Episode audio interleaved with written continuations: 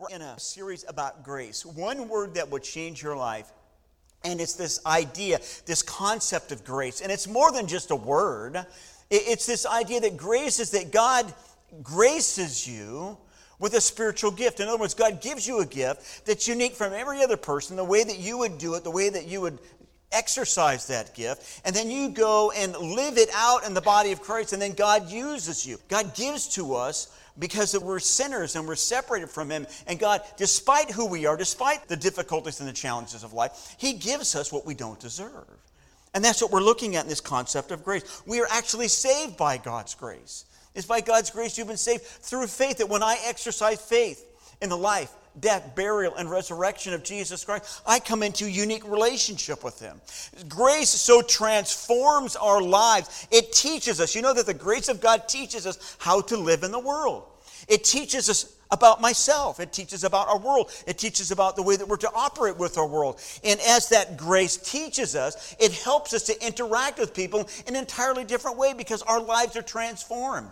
We're different people because of what God's grace. The Bible says that we're to grow in God's grace. That every week, every day, we have the opportunity to go and, and grow in God's grace. The book of Hebrews says that, that we can approach this throne of grace with confidence and freedom. You know, we talked about your goodness is running after me. That's, that's what God does. He runs after us. Hebrews talks about God coming to us and giving us help, grace, and mercy in our time of need as we approach the throne of grace with boldness. This concept of grace is not just a word, it's a way that God chooses to transform our lives. By the way, do you realize that God's grace takes the brokenness of your life it takes your past, it takes your mistakes, and God is fully able to transform that and to make it in, into something wonderful and pure and good. Do you realize in Ephesians chapter 2, it talks about the, the, the, incomparable riches of God's grace to us? That in the ages to come, we are going to be celebrating God's grace and all that He's done for us in redeeming us through Jesus Christ. And we're going to be singing about God's grace for ages and ages to come. It's not just a concept, it's not just a word, it's a way that God chooses to change our lives. And because God gives us grace, what He wants us to do is He wants to be people of grace. The way that I would live toward my spouse, the way I would live toward my family, maybe the way that I would live toward my coworkers or my neighbors or all those people that are really difficult in my life. God wants us to grow in grace and be different people. And, and what we saw this morning in the text that Terry read is that we can, we can actually forfeit God's grace. How, how horrible would that be for me to do something in my life? I, I don't ever want to forfeit God's grace. And so, if you haven't turned in your Bible, I'm going to invite, invite you to turn your Bible to, to James chapter 4, verses 1 through 6. Terry read the text. But, but I want to read it again because James is, is going to confront us, he's going to confront the church. He's going to confront the people about becoming too friendly or too cozy with the world and its system and its values. And we are called to live, to come out of the world, to live in a way that's different. And God's word challenges us to not become too cozy with the word. So, so hear the word of the Lord. Terry read it, but let me just read it again. James chapter 4 says, What causes fights and quarrels among you? Don't they come from your desires that battle within? Do you ever have any desires that battle within you? You want something, but you don't get it. You kill and covet. You cannot have what you want, so you quarrel and fight. You do not have because you don't ask, and when you ask, you don't receive because you ask with wrong motives, that you may spend it on what you get on your pleasures. Verse 4 You adulterous people, don't you know that friendship with the world is hatred toward God? Anyone who chooses to be a friend of the world becomes an enemy of God. Or do you think Scripture says without reason? That the Spirit He has caused to live in us envies intensely. But He gives us more grace. That's what I want you to remember this morning. God gives us more grace. What are the circumstances of your life? What are the difficulties of your life? What are the challenges? Of, what are the barriers of your life? What are the hardships of your life right now? The Bible says God gives us more grace. Even in the, the challenges from this passage, a lack of want, a lack of desire, He gives us more grace. And that's why Scripture said God opposes the proud, but He gives grace to the humble. And I don't know about you, but I want to be a humble person when it comes to receiving God's grace. Father, I, I thank you for your word. Father, I thank you for the great privilege we have this morning. Uh, God, what, what a privilege to be able to sing our praises to you. Father, I want to build my life. We want to build our lives on the Word of God. We want to build our lives on who Jesus is and what He's done for us. And Father, we live in a nasty world. We live in a difficult world. We live in a challenging world. Father, we live in a world where they're, they're trying to conform us into the image of something else and to rob us from becoming all that, that you and Jesus would have for our lives. So, Father, I pray that you would open our eyes to the wonder and the beauty of your word, that you would speak to us this morning through the Spirit of God who lives within us, Lord. Father, I thank you for the great privilege of camp and mission trips, and ministry, and service. Lord, thank you that you call us and you invite us to be involved in the lives of others. And now we simply come before you humbly and ask that you would speak to us through your word. And it's in Jesus' name that I pray. Amen. So, so when you read this, you, you realize that, that, James has some really, really strong words about becoming too cozy with the unva- uh, ungodly values that we might see and experience around us. And, and so, what I want to do this morning is I just want to answer a couple of questions. I want to ask three, answer three questions. The first question is what, what is friendship in the world? What does that look like? That seems to be a main theme because he mentions it twice in verse 4. So, it seems to be a major theme. Uh, what does that look like? You know, what, what would friendship in the world look like? It seems to me friendship in the world takes us to a really, really difficult place, if you will. And then the last thing I want to look at is what's the cure? Is there a cure in here? And verses 5 and 6 seem to have a remedy or a cure to how we can live uh, uh make the most of God's grace. So that's what I want to do. So, what is friendship with the world? What would that look like? What might that entail? Now, I, I want you to think about this. I, I, want you to think about the context. James is writing most likely to Jewish believers. They've been scattered, the 12 tribes, they've been scattered all over the place. Most likely Jewish believers who are steeped in the Old Testament. And, and he's writing to them a letter. And, and what he does is he, he wants to encourage them and he wants to help them. And, and we know that James is, is he's a leader in the church. He's a half brother of Jesus. I mean, if you're going to receive a letter from somebody up there in the world, yeah, he's pretty high up there. I mean, could you imagine when Billy Graham was alive? Billy Graham writing a letter to Hope Church? I'd like to read a letter for you from Billy Graham this morning. I mean, you'd be like, whoa. Greg Laurie? I mean, all the big names out there. I mean, would you want to be commended by one of those guys? Uh, yeah, absolutely. And that's what he does. He starts off commending them. You've gone through trials, you've gone through tribulations, you're persevering, you're being doers of the word, you're living your life out through faith, you're doers of the word, you're faithful people. And then all of a sudden he gets to verse 4. You adulterous people. Don't you know that friendship of the world is hatred toward God? Anyone who chooses to be a friend of the world becomes an enemy of God. Ouch! Do you want to be called an adulterer? I don't. We know what that means. We know what adultery is. In 1983, my wife and I stood before the Lord. We stood before our family and friends. And we pledged our love toward each other. We, we pledged that we would be faithful to each other and to each other only. And we took that vow before a pastor we took the vow before other people, family members. And God forbid that I would ever go out and commit adultery with another woman. Do you know how devastating that would be? Devastating to my wife, to my children, to my grandchildren. To commit adultery would devastate my life. And what James is saying, listen, you can do something similar when you commit spiritual adultery. He's not, he's not talking about physical adultery, he's talking about spiritual adultery. It's, it's when you give, you, uh, listen, I can commit spiritual adultery. I don't have to necessarily commit physical adultery. If I give my heart, if, if I give my attention, if I give my love, my devotion to another woman and my wife doesn't, I've committed spiritual adultery in my heart. And that's horrible. Jesus, when he spoke, he often spoke about issues of the heart. When you lust after another woman, you've created adultery, you've committed adultery in your heart. Jesus always spoke to the heart, if you will. And, and what I believe that, that James is doing, he's taking them back to the Old Testament. And if you go back and look at the nation of Israel, what did they consistently do? What did the nation of Israel consistently do? They went after other gods. People went after other gods. Solomon, Solomon, the wisest man ever to live, lost his heart by going after the other gods from the woman that he married.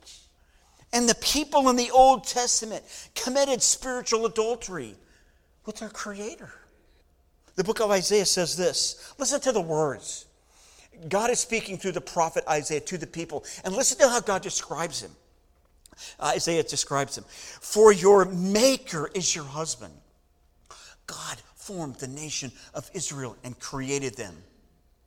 The Lord Almighty is his name. The Holy One of Israel is your Redeemer. He is called the God of all the earth. What an incredibly wonderful description of the nature and the character of God and what he had done for the nation, the people of Israel.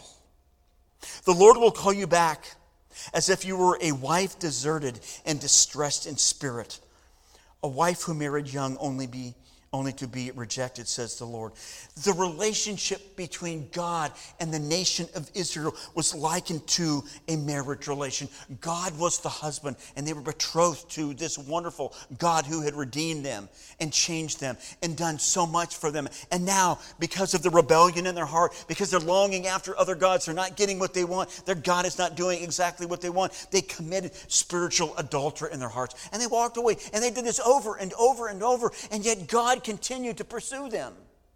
If you will change, if you'll just come after me, I will love you, I will care for you, and I, and I will take care of you. Jeremiah chapter 3, verse 20 says this But like a woman unfaithful to her husband, so you have been unfaithful to me, O house of Israel, declares the Lord. Over and over, the people rejected God. And when they rejected him, when they rejected his ways, and they turned their hearts from him, they committed spiritual adultery, and it plunged them downward, and God would discipline them over and over again. That's a picture of God's love for his people, and that he loves us, he cares for us, and he wants us to be absolutely in love with him and who he is and what he's done for us, and to have no other gods before us.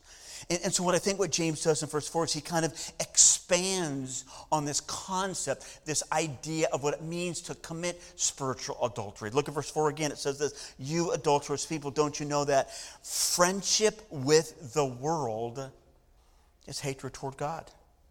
Anyone who chooses to be a friend of the world becomes an enemy of God. Listen, we all live in the world. I get it. We all live in the world. We have jobs, we go to school, we have all of these things that we do inside the world.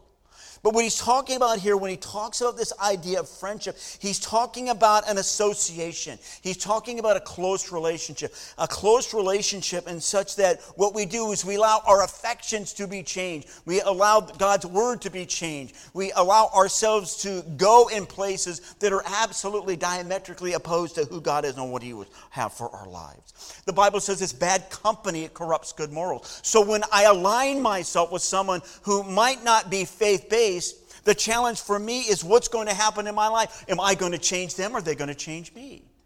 And the world has a value system. The world's value system doesn't take into account God is our creator, Jesus is our redeemer. It has all of these good things to offer, but they're not necessarily in line with Scripture. Abortion rights Abortion rights leaves out the idea that you, that every person values, and we have been created by a loving God, Psalm 139. It leaves out the fact that God is the one who forms us in the womb.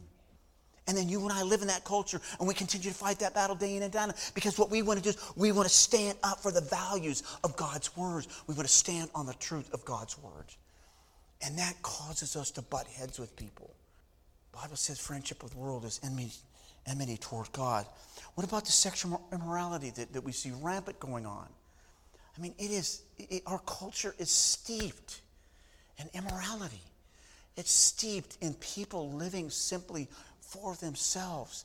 And there are no bounds in morality anymore. And our children are growing up into it. And our young people are going to colleges, and it's all around us.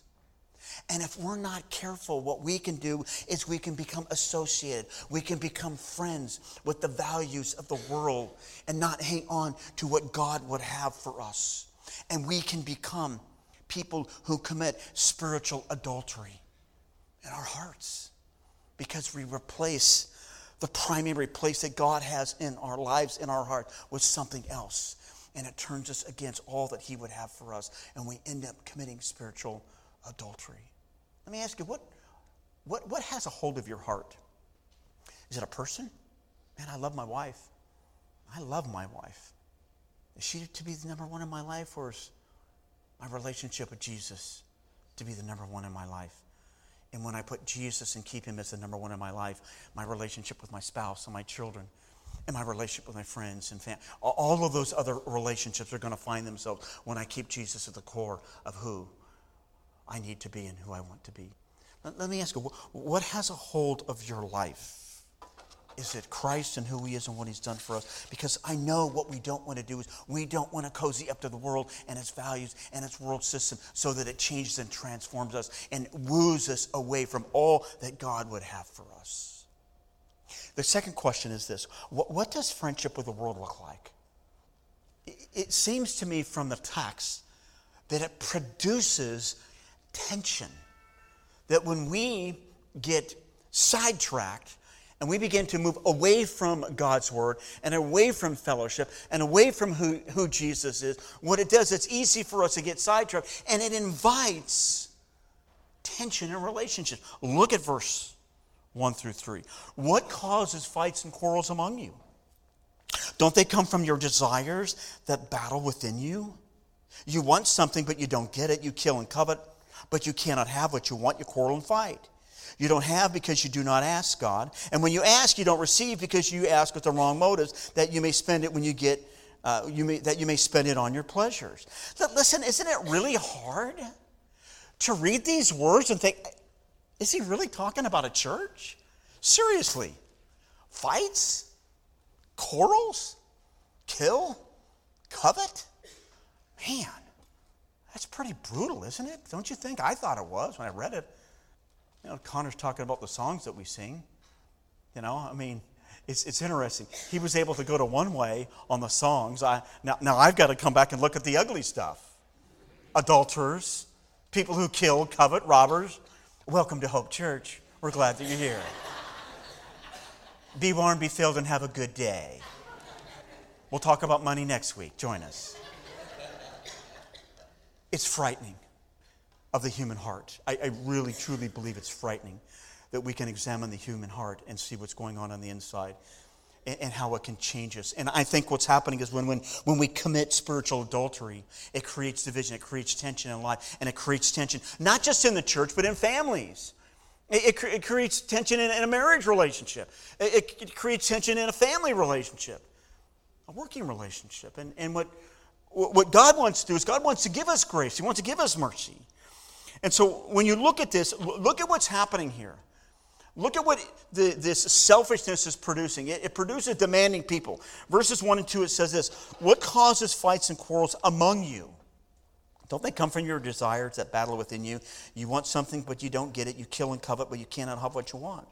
Listen, the lusts of the heart can become so strong that we become demanding in our way. We want our desires. We have our wants. We have our needs. And all of a sudden, what's going on inside of our heart begins to spill over, and it spills over in the context of relationships that we have. We become so absorbed, so, so, so focused on ourselves, and we begin to think that it's all about me. And it's not all about me. There's a man um, by the name of George MacDonald, and he wrote over a hundred years ago, and I believe this is a sermon, and it's called Kingship. And, and I thought it seems to be very appropriate where we would find ourselves in our culture today. And let me just read what he said. He says, For the principle of hell is, I am my own. I am my own king and my own subject. I am the center from which go out my thoughts. I'm the object and the end of my thoughts back upon me as the Alpha and the Omega of life, my thoughts return. My own glory and ought to be my chief care, my ambition, to gather the regards of men to the one center myself. My pleasure is my pleasure. My kingdom is as many as I can bring to acknowledge my greatness over them. That seems to be what's going on in the prevailing culture. It doesn't matter who you are, it doesn't matter what's going on. You are the absolute center of the world. And you should do everything you can to make yourself happy. Ignore that relationship and the bustedness of that relationship if it's not making you happy. Go pursue something else. Go pursue something else that will bring pleasure. That's what the text is talking about. That will absolutely bring pleasure in your life. And you know what God says? Jesus says to us, don't merely look out for your own interests, but look out for the interests of others. Because of who Jesus is and what he's done for us in his death on the cross, I have a responsibility to God and to who he is and what he would want from my life. Incredibly powerful verses in 1 Corinthians 6, verse 19. Notice what it says. Do you not know that your body is a temple of the Holy Spirit who is in you, whom you have received from God? If you are a believer and trusting in the life, death, burial, and resurrection, you are absolutely different because the Spirit of God lives inside of you. And you are not by yourself. Notice what he says. You are not your own. You were bought at a price. Therefore, honor God with your body we have been bought with a price. The price was the, the death of Jesus on the cross. And because of what Christ has done, I am now God's child. And what I do with my body, what I do with my heart, what I do with my mind matters to God. And what we want to do is we want to live in such a way that we are actually bringing glory and honor to God's kingdom into the person of Jesus Christ. So, what happens is we don't become so demanding. We realize that my life has been changed, and what I need to do is I actually need to give my life away, not demand everything of it. Because when you demand things of your life, it creates tension, it creates quarrels. There's a second part of this. There's a, a divisiveness, if you will, that comes from abandoning the, the, worldview that God would give us. Look at verse 1 and 2 again. What causes fights and quarrels among you? Verse 2 talks about you quarrel and fight. We read this and go, This is crazy. This can't happen in a church.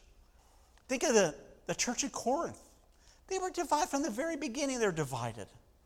When, when Paul was writing to the people at Philippi, he even calls out to people by name because there was some tension in the church.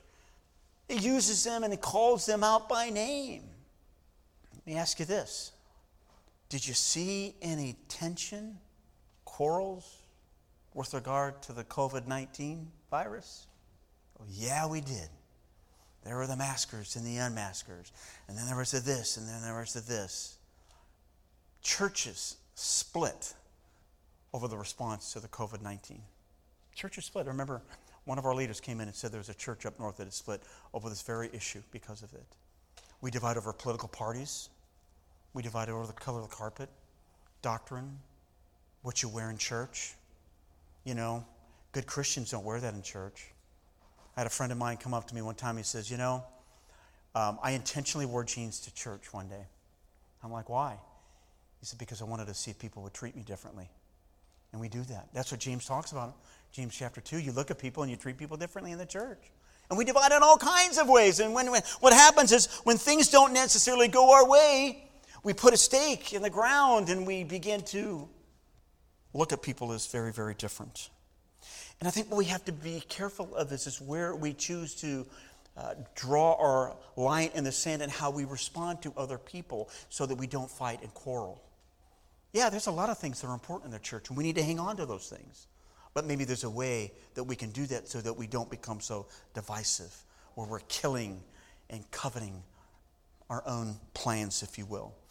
You can be very demanding if you run away from the principles and the worldview that God gives us. You can become very uh, divisive at times. We can become very divisive. And, and the last thing I've seen here is we can become deceptive. Look at verse 3, 2 and 3. You do not have because you don't ask. Why didn't they have? Because they didn't ask. I think maybe they didn't ask because they knew it was wrong to ask in the first place. The whole text is centered around their desires, pleasures. You know what the word pleasures in this verse? You know what it means? It has the idea of, of being a hedon, hedonism. We get the word hedonism from that. Pleasures, where, where your life is so consumed about yourself, it's only about you and about your pleasure. So they probably knew and they weren't going to ask God anyway. And then when they did get around to asking God, verse 3 says this When you ask, you don't receive because you ask with wrong motives, that you may spend what you get on your pleasures. Why don't they approach the throne of grace with confidence and boldness? Because their motives are all wacky. And all that they want to do and what we want to do is to spend them on our own pleasures, our own self.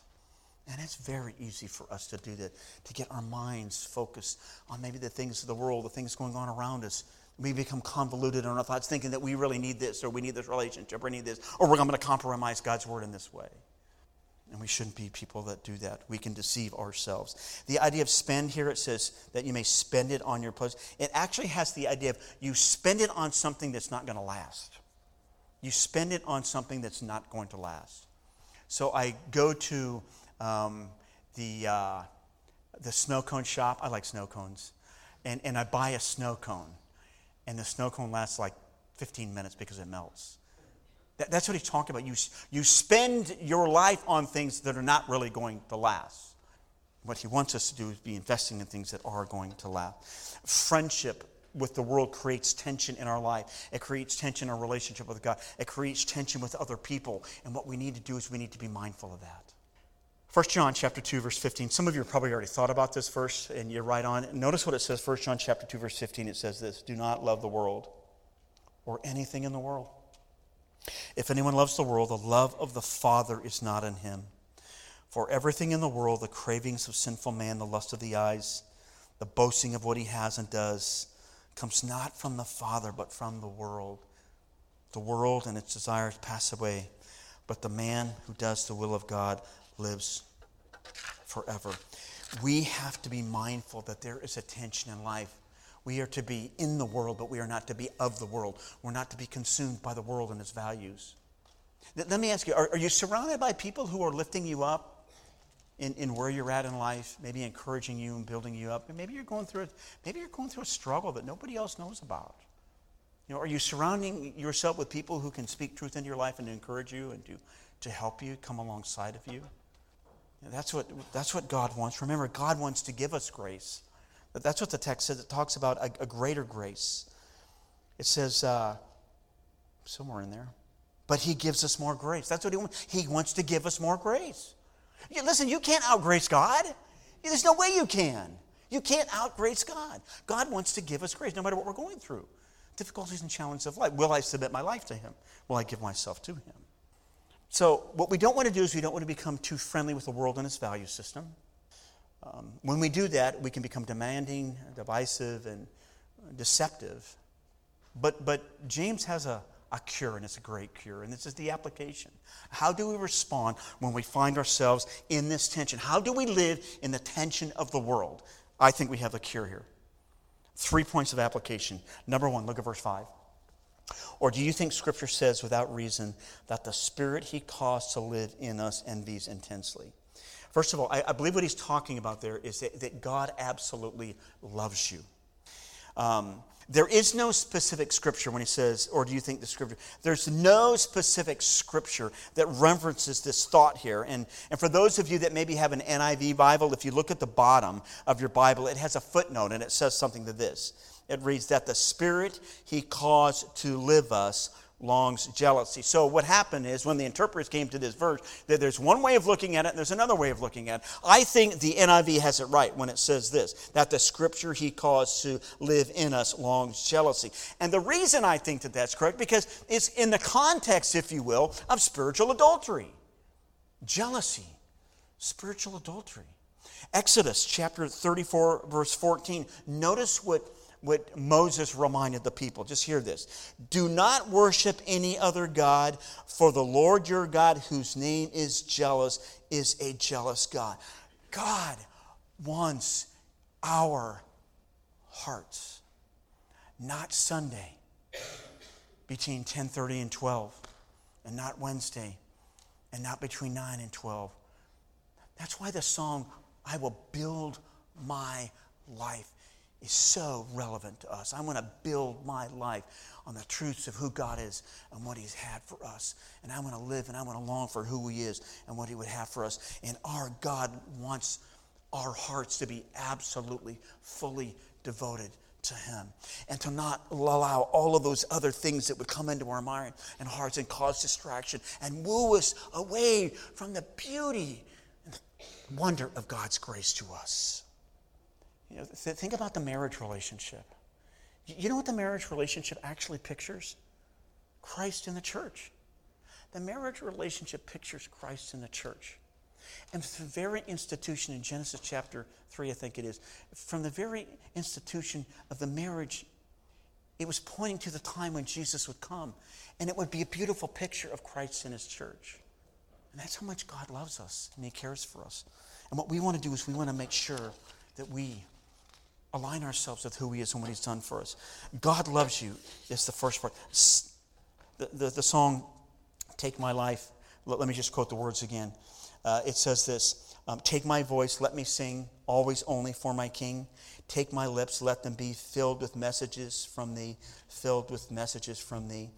Jesus came and he brought me out of the kingdom of darkness and he placed me into the kingdom of the Son. And now I am absolutely different. He has rescued us from the dominion of darkness. I owe my life to this man, this Jesus who's rescued me and left and went and offered himself as a sacrifice on the cross for my sin. Number one, God loves you. That's the cure. Number two, live with humility. Look at verse six. But he gives us more grace. And that is why the scripture says God opposes the proud but gives grace to the humble. Let me ask you, what do we fight against? Don't we fight against the world? Don't we fight against pride? I mean, don't we fight against all the things that we really want in life? Maybe it's a relationship, a marriage, or whatever. Don't we fight against those things? We elevate ourselves spiritually. And so maybe I respond to a person differently in spiritual pride and not in spiritual humility. And maybe I look at myself a little bit more as being more important than somebody else. And and, and, not looking at myself with humility and, and the way that I live and the way that I act and the way that I do certain things come from a concept of being maybe spiritually prideful as opposed to being spiritually humble, looking at people who need God's grace and mercy in an entirely different way. I'm going to hang on to my, my point of view on this because I know that I'm right. Could be one way that we could do that. What God wants us to do is He wants to give us greater grace, and no matter what we're doing, no matter what we're going through, He wants to do that. So, so what is the cure? Number one, God loves you. And he, and he wants that intimate, close relationship with you. God wants us to live with humility. And, and the final thing is, is this look at verse 6 and God will give you grace, but He gives us more grace. More grace. Wow. I mean, can you, you ever those moments of reflection in your life where you look back and, and you look at all the different ways that your life could have been radically different. I rolled a van in Ogallala, Nebraska before I was a Christian. My life could have been radically different because of that. And I can look back to time after time, event after event, where my life would have been radically different, and I'm sure it's no different than you. You can look back and see traces of God's goodness and God's grace in your life. And what God wants to do is He wants to continue to give us more grace as we as we humbly submit to Him and yield to Him. God doesn't want us to be people who are proud. It's having a, a, a, correct assessment of who I am and, and who God is and how God has created me and all the wonderful things that He's done in my life and how actually what I want to do is I don't want to be demanding. I don't want to be divisive. I don't want to be deceptive. I, I, want to simply reach out and serve other people because of who is and what He's done for us. And God can do that. He can give you the grace to do that. Man, I can't do that on my own strength. We can't do these things on our own strength. But God can. God's grace transforms us and cause us to be different kinds of people. Isn't that awesome? Isn't it awesome to think that we can sing these wonderful songs this morning and reflect on God's word, and God changes us. And we can leave here today and be an entirely different person because of God's Spirit. Father, thank you for your grace. Thank you for your mercy. Thank you for your love. Thank you that we can sing of the goodness of God. God, you have been good to us, and we thank you for that. Father, I pray that there's somebody, anyone here to, this morning who has not responded to the grace of, of Jesus. Lord, they would simply reach out and say, Lord, I, I, I need the Spirit of God in my life. I, I, I recognize that I'm in need of you. And Father, would you just come into my life and, and, and change me, transform, make me the kind of person that you would have us to be? And Father, I pray that we would just be people, people who would live according to your grace. And it's in Jesus' name I pray. Amen.